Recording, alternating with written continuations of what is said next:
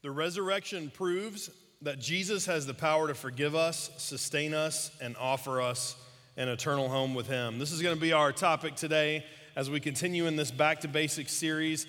If you haven't been a part of this, or you maybe missed a week, you might want to go back and check it out, because it's been a really great series as we walk through some of the basics of where we've been as a faith and where we're going. And so I do want to encourage you to do that. The past messages have been incredible. This is week 4. And we're using the Apostles' Creed as kind of a guideline to get there. So obviously we hold our authority and we hold our truth in the Word of God. The Apostles' Creed is simply directing us to different passages that help us understand and know what we believe. I do want to let you know that today Wayne is at Anderson campus this morning.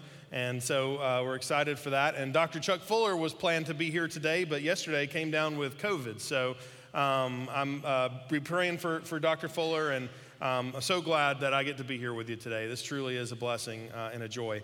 If you want to turn to 1 Corinthians chapter 15, you can do that. That would be really awesome. And while you're doing that, let me just remind you, man, God is really working in our church. I know some of y'all already know this because you've tried to find a parking space lately, and you've just been like, wow, this is what's going on here. You know, did we sell a parking lot? What's happening? But man, God is really working. We've just had so many new faces through here. Last week we had 110 people, the largest Getting to Know You event ever last week at our Getting to Know You. So can we just praise the Lord for that real quick? You know, it's just so awesome to be a part of a church that God is blessing and God is using to impact the world and the kingdom, especially here in the upstate. I love that we're not just stuck in downtown Simpsonville or confined in this little area, but across the upstate, God's moving and doing incredible things. So it's great to be a part of that. Even this morning, both of my kids are serving in the kids area. They're both, one's in high school, one's in middle school. And it's just really exciting to see them get excited about the church, right? And serving the church and being a part of the church. And so I love being a part of a church that we can get excited about being a part of. So man, it's awesome. I mentioned this earlier that we use the Apostles' Creed as kind of a guideline that's really pointing us to Scripture. Ultimately, it's the Bible that we put our authority in. But today we're going to talk specifically about the resurrection of Christ. And so what I would like to do is read the Apostles' Creed as to where we've been, and then talk about the portion of it that we're going to use as kind of a launching off point for this morning. It says, I believe in God, the Father Almighty, creator of heaven and earth. I believe in Jesus Christ, his only Son, our Lord. He was conceived by the power of the Holy Spirit and born of the Virgin Mary. He suffered under Pontius Pilate, was crucified, died, and was buried. He descended to the dead. On the third day, he rose again. He ascended into heaven and is seated at the right hand of the Father, and he will come again to judge the living and the dead. And that's the portion that we're going to focus on today, is that on the third day he rose again, he ascended into heaven, and he is seated at the right hand of the Father, and he will come again to judge the living and the dead. So it's a lot of stuff to cover, a lot of ground to cover, so hang with me as we do that. You know, the Apostles' Creed was interesting, and it dates back really to the 3rd century because the early church did not have the completed Word of God in their hands. If you think about it, the printing press had not been invented yet, and certainly there were scrolls available for them to read, but for the average person to have even a portion of the Word of God would have been a major, major thing. And so for the average Christian, there was a lot of ideas where you would simply try to figure out your faith, but you don't have the Bible there as a guideline. The Apostles' Creed really helped the average Christian try to understand what they believed, so that as they began to get their hands on Scripture, as they began to share and worship together and hear the preaching of the Word together, they were able to understand a basic guideline as to their faith. Now, certainly, as you can probably guess, there was a lot of heretical things that were coming up as people were didn't have the Bible, and so they're like, well, maybe God would do this, right? And so it was a regular challenge for them, and the Apostles' Creed offered them that guideline. Last week we talked about the significance of the cross to the Christian faith, central to the Christian faith, and today we're going to talk about another central portion of the faith, which is the resurrection of Christ. We're going to spend a lot of time there. We're going to look at what Jesus did. We're going to look at what he's doing and what he will do. There's a lot of things about God that we cannot understand. Truly, there's a lot of things about the Lord that we try to figure out, but we just can't understand. But here's the thing we can know is that God has revealed himself through his word.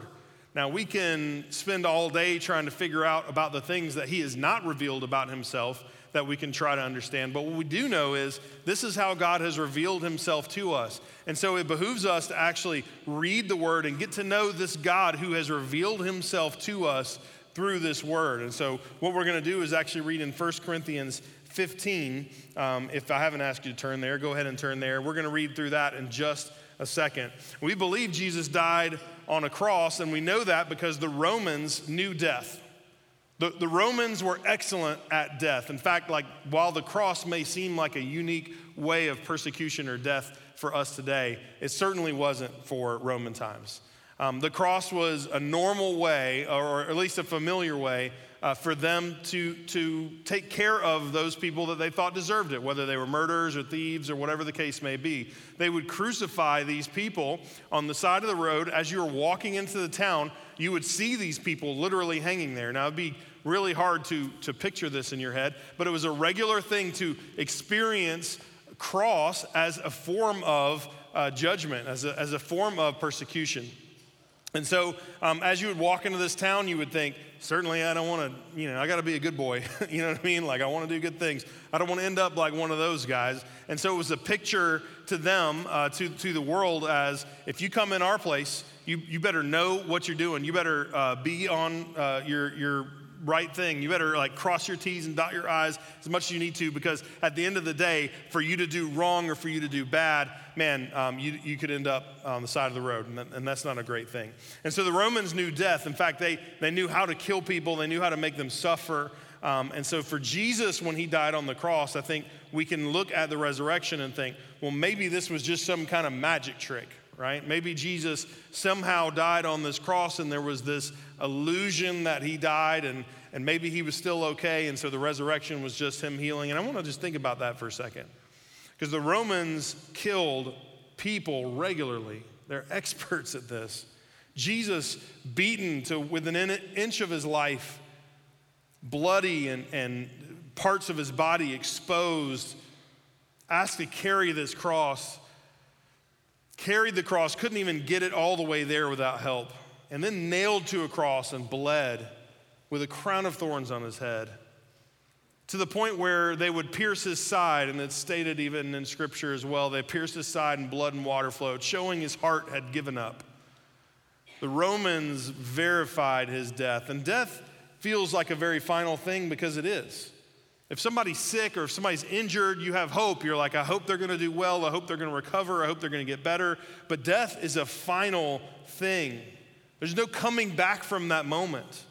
There's not a moment where we look at it and we think, well, I don't know, maybe we'll see that person again. Death is a final thing for us, and yet Jesus dies. Can you imagine the followers? And I know it's hard to even put ourselves in their shoes, but the disciples who have spent all of their time with him, the disciples who've experienced lives change, they've seen him heal people, they've seen and heard the good news, they've preached it themselves, they've been sent out to other places and reconvened to kind of share their movements that they've been able to share with the gospel, and now their Savior is here, and he's dead, and he's in a tomb, and he's not breathing. His heart is not beating. The tragedy that they would feel, the immense pain that they would walk through as they said, is everything we've been teaching a lie? Certainly the disciples were short-sighted and thought Jesus might be coming to establish his own kingdom here on earth, that Jesus might overthrow the Romans and Israel would finally be able to be on its own. And so they certainly were thinking of their own time frame, not realizing that Jesus had a much bigger plan, but Jesus gave his life. And the beauty of that is that Jesus gave his life for your and I's sin. And by resurrecting, he shows the validity of his power. So he died for our sin, and he resurrects to show us that he is capable. He verifies his own power by doing that. The cross of Christ, in the book Cross of Christ, John Stott says it like this: the essence of sin is man substituting himself for God, while the essence of salvation is God substituting himself for man. Man asserts himself against God and puts himself where only God deserves to be. God sacrifices himself for man and puts himself where only man deserves to be. Man claims prerogatives that only belong to God, but God accepts penalties that belong to man alone. Jesus stood in our place by going to the cross. Jesus gave his life for us by going to the cross, because our sin is now on his back, and he became the substitutionary atonement for us. He stood in our place and takes that punishment for us. And through his resurrection, we see that he has the power to do so. And so in 1 Corinthians 15, we're going to read about how others experienced his resurrection as well. It says in verse 1, "Now I would remind you, brothers, of the gospel I preached to you, which you have received, in which you stand, and by which you are being saved, if you hold fast to the word I preached to you, unless you believed in vain." Paul saying here, hold fast to the gospel, hold fast to the truth, still believe. I want to encourage you as the church. And he says in verse 3, "For I delivered to you as of first importance what I also received, that Christ died for our sins in accordance with the scriptures, that he was buried, that he was raised on the third day in accordance with the scriptures, and that he appeared to Cephas, then to the 12. Then he appeared to more than 500 brothers at one time, most of whom are still alive, though some have fallen asleep. Then he appeared to James, and then to all the apostles. And last of all, as to one untimely born, he appeared also to me." In 1 Corinthians, Paul is reminding us of the fact that Jesus not just rose, but rose and actually encountered over 500 people through his resurrection. And I think yet we still sometimes feel like we have the power to save ourselves, and we neglect the fact that our God is a living God who rose from the dead. I'm a stress eater. I don't know if there's any stress eaters out there, right? And just like nothing better than like a little ice cream, right? Or a little pie. Or Mel made like peach cobbler the other day. It was great. The pie over cake any day, but ice cream always. That's kind of the motto for me in my life.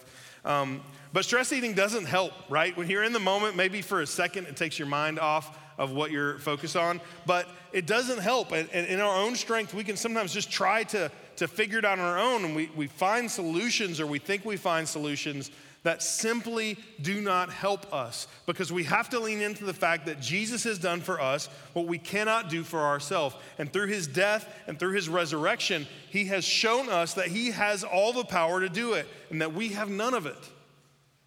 And we need that gift of salvation. Nobody else in history has ever rose from the dead on their own power. The ones that we know have rose from the dead is because Jesus told them to, right? Jesus has all power and all authority. And so we ask ourselves about the resurrection. There's a few questions that I would like for us to really kind of talk about for a second about the resurrection. And I think many of us have either had or will have. And the first one, I really want to read to you some verses from Luke chapter 24. It says in verse 36, "While they were still talking about this, Jesus himself stood among them and said to them, 'Peace be with you.' The disciples, they were startled and frightened, thinking they saw a ghost. And Jesus said to them, 'Why are you troubled? And why do doubts rise in your mind? Look at my hands, look at my feet. It is myself. Touch me and see. A ghost does not have flesh and bones, as you see I have.' And when he said this, he showed them his hands and feet. And while they still did not believe it, because of joy and amazement, he asked them, 'Do you have anything here to eat?' And they gave him a piece of broiled fish, and he took it and ate it in their presence." I think there's some questions that we have about the resurrection. Maybe Jesus didn't actually bodily resurrect. Maybe just as God, he showed up, and maybe like a forced ghost fashion, right? Like Star Wars style, you know? You're like, this is Obi-Wan next to Jesus over here, right? So Jesus just showed up in a spiritual way. I don't know. And yet these verses clearly refute that Jesus is saying, I'm not just a ghost. I am here in your presence. Look at my hands. Look at my feet. By the way, you got something I can eat right now? I'm kind of hungry, right? Jesus shows up bodily to their presence. They must have been pretty shocked. The second question I have is, maybe the disciples made this whole thing up. Maybe in some ways the disciples just thought, well, if we steal the body of Jesus, or if we try to hide the body of Jesus, then maybe, or we just say, or we just tell people, let's just say he rose from the dead, and we can start this movement and we can keep this thing going because our livelihood is there. And here's the reality of that. If they had lied about it, a body would have been produced. And yet they were willing to give their lives for the resurrection of Jesus. They were willing to give their lives to the mission that God had called them to. In fact, even if you look in Scripture and you go back to the Gospels and you see the first people to actually notice that Jesus was not in the tomb were the women. The women showed up to mourn, and this is kind of what they would do. The women would show up, they would be loud, they would mourn audibly, visibly. It was something that you would do at a funeral so that other people could see your pain, and they knew your pain. In fact, there were some people that were professional mourners that you could pay to go professionally mourn for you. So it was a way to kind of present to the world, this is a person that we care deeply about. There's others that mourn. And the women were going to the place where Jesus was buried, and an angel showed up and moved the stone and said, see, this is empty in there. Jesus has risen. And they went back and told the other disciples. And here's the thing, if the disciples were trying to convince the world of a lie, they would never have said that women showed up there first. Because in this time frame, in this time of the world, women's opinion was not really considered that highly. In fact, they were not considered trustworthy. And so for that to be added in Scripture is not because they were trying to convince somebody, it's because that's what happened. That's how we can know Scripture is reliable. Because it's sharing what actually happened in the world, not just something they were trying to manipulate others with.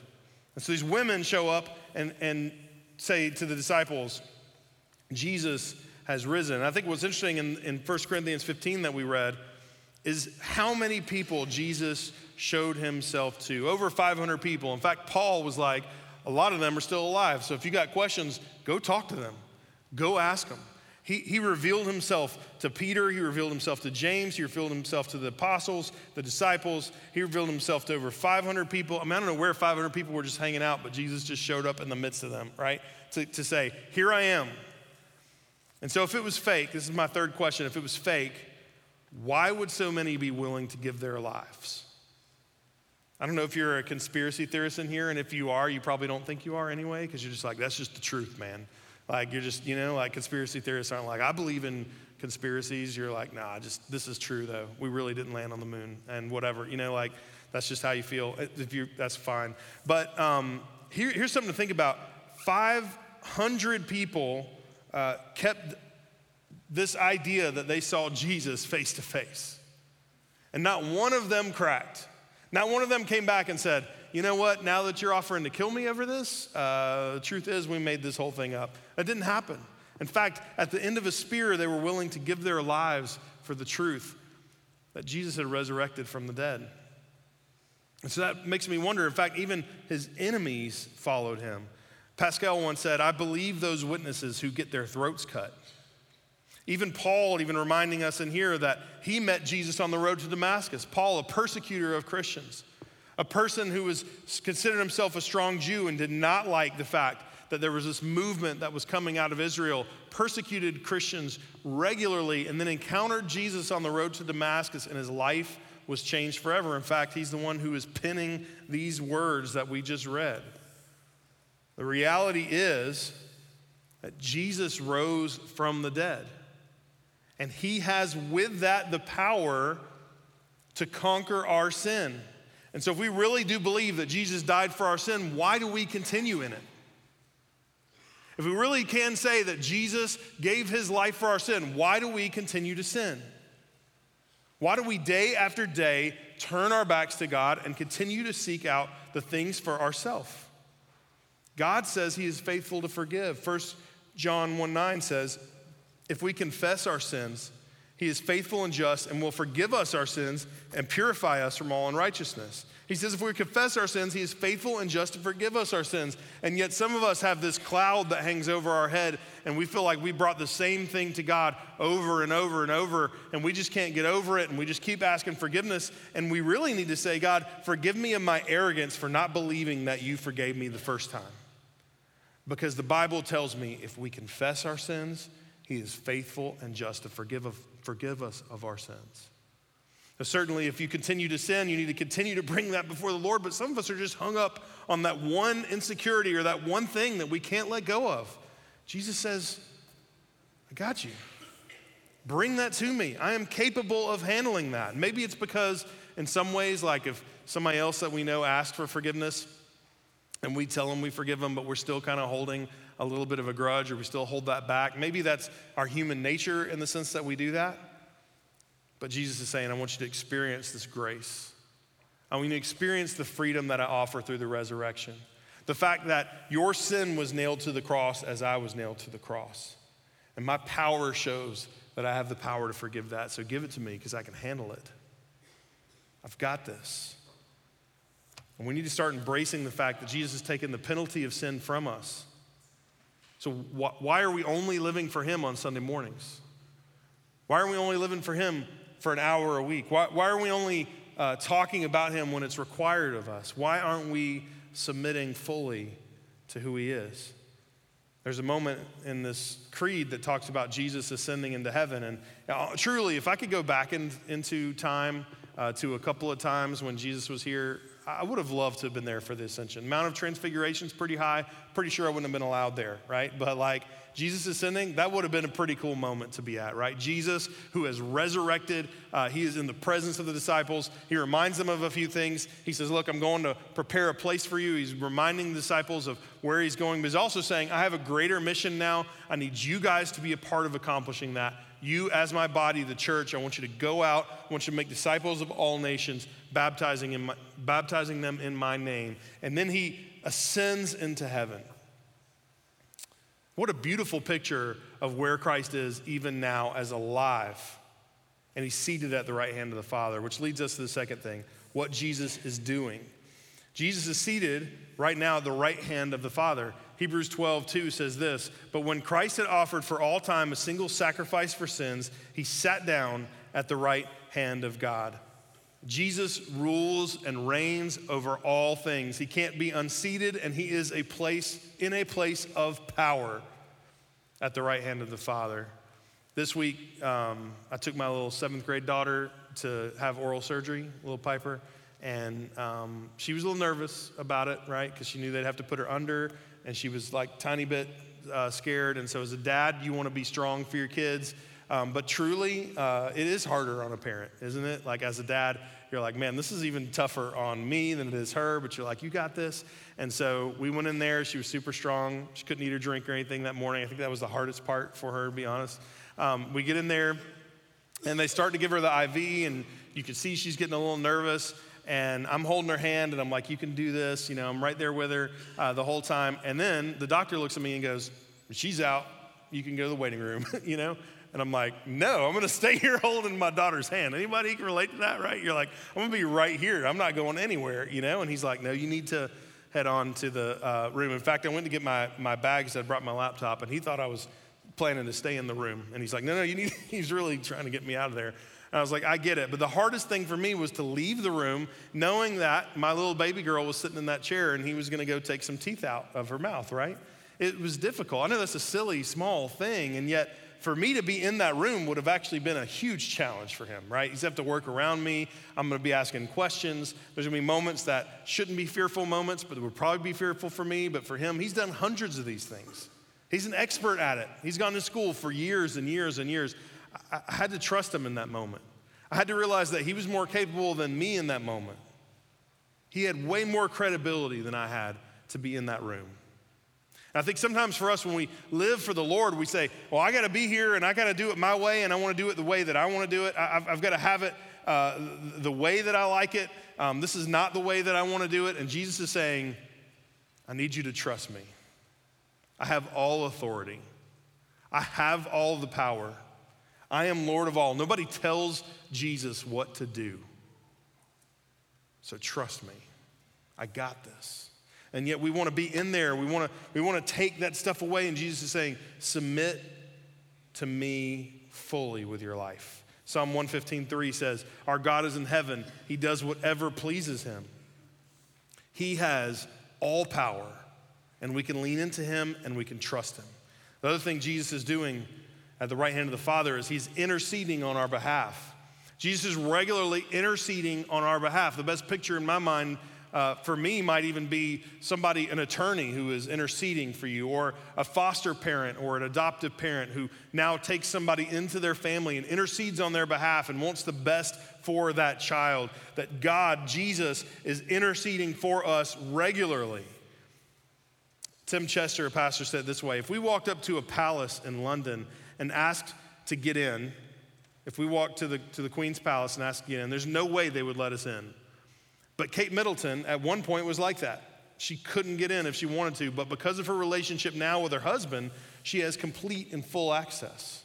What a beautiful picture of the gospel, because on our own, we have no capability of getting into heaven. On our own, there's no chance of us even being in the presence of God, and yet because of our relationship with Jesus, he has invited us in with that relationship.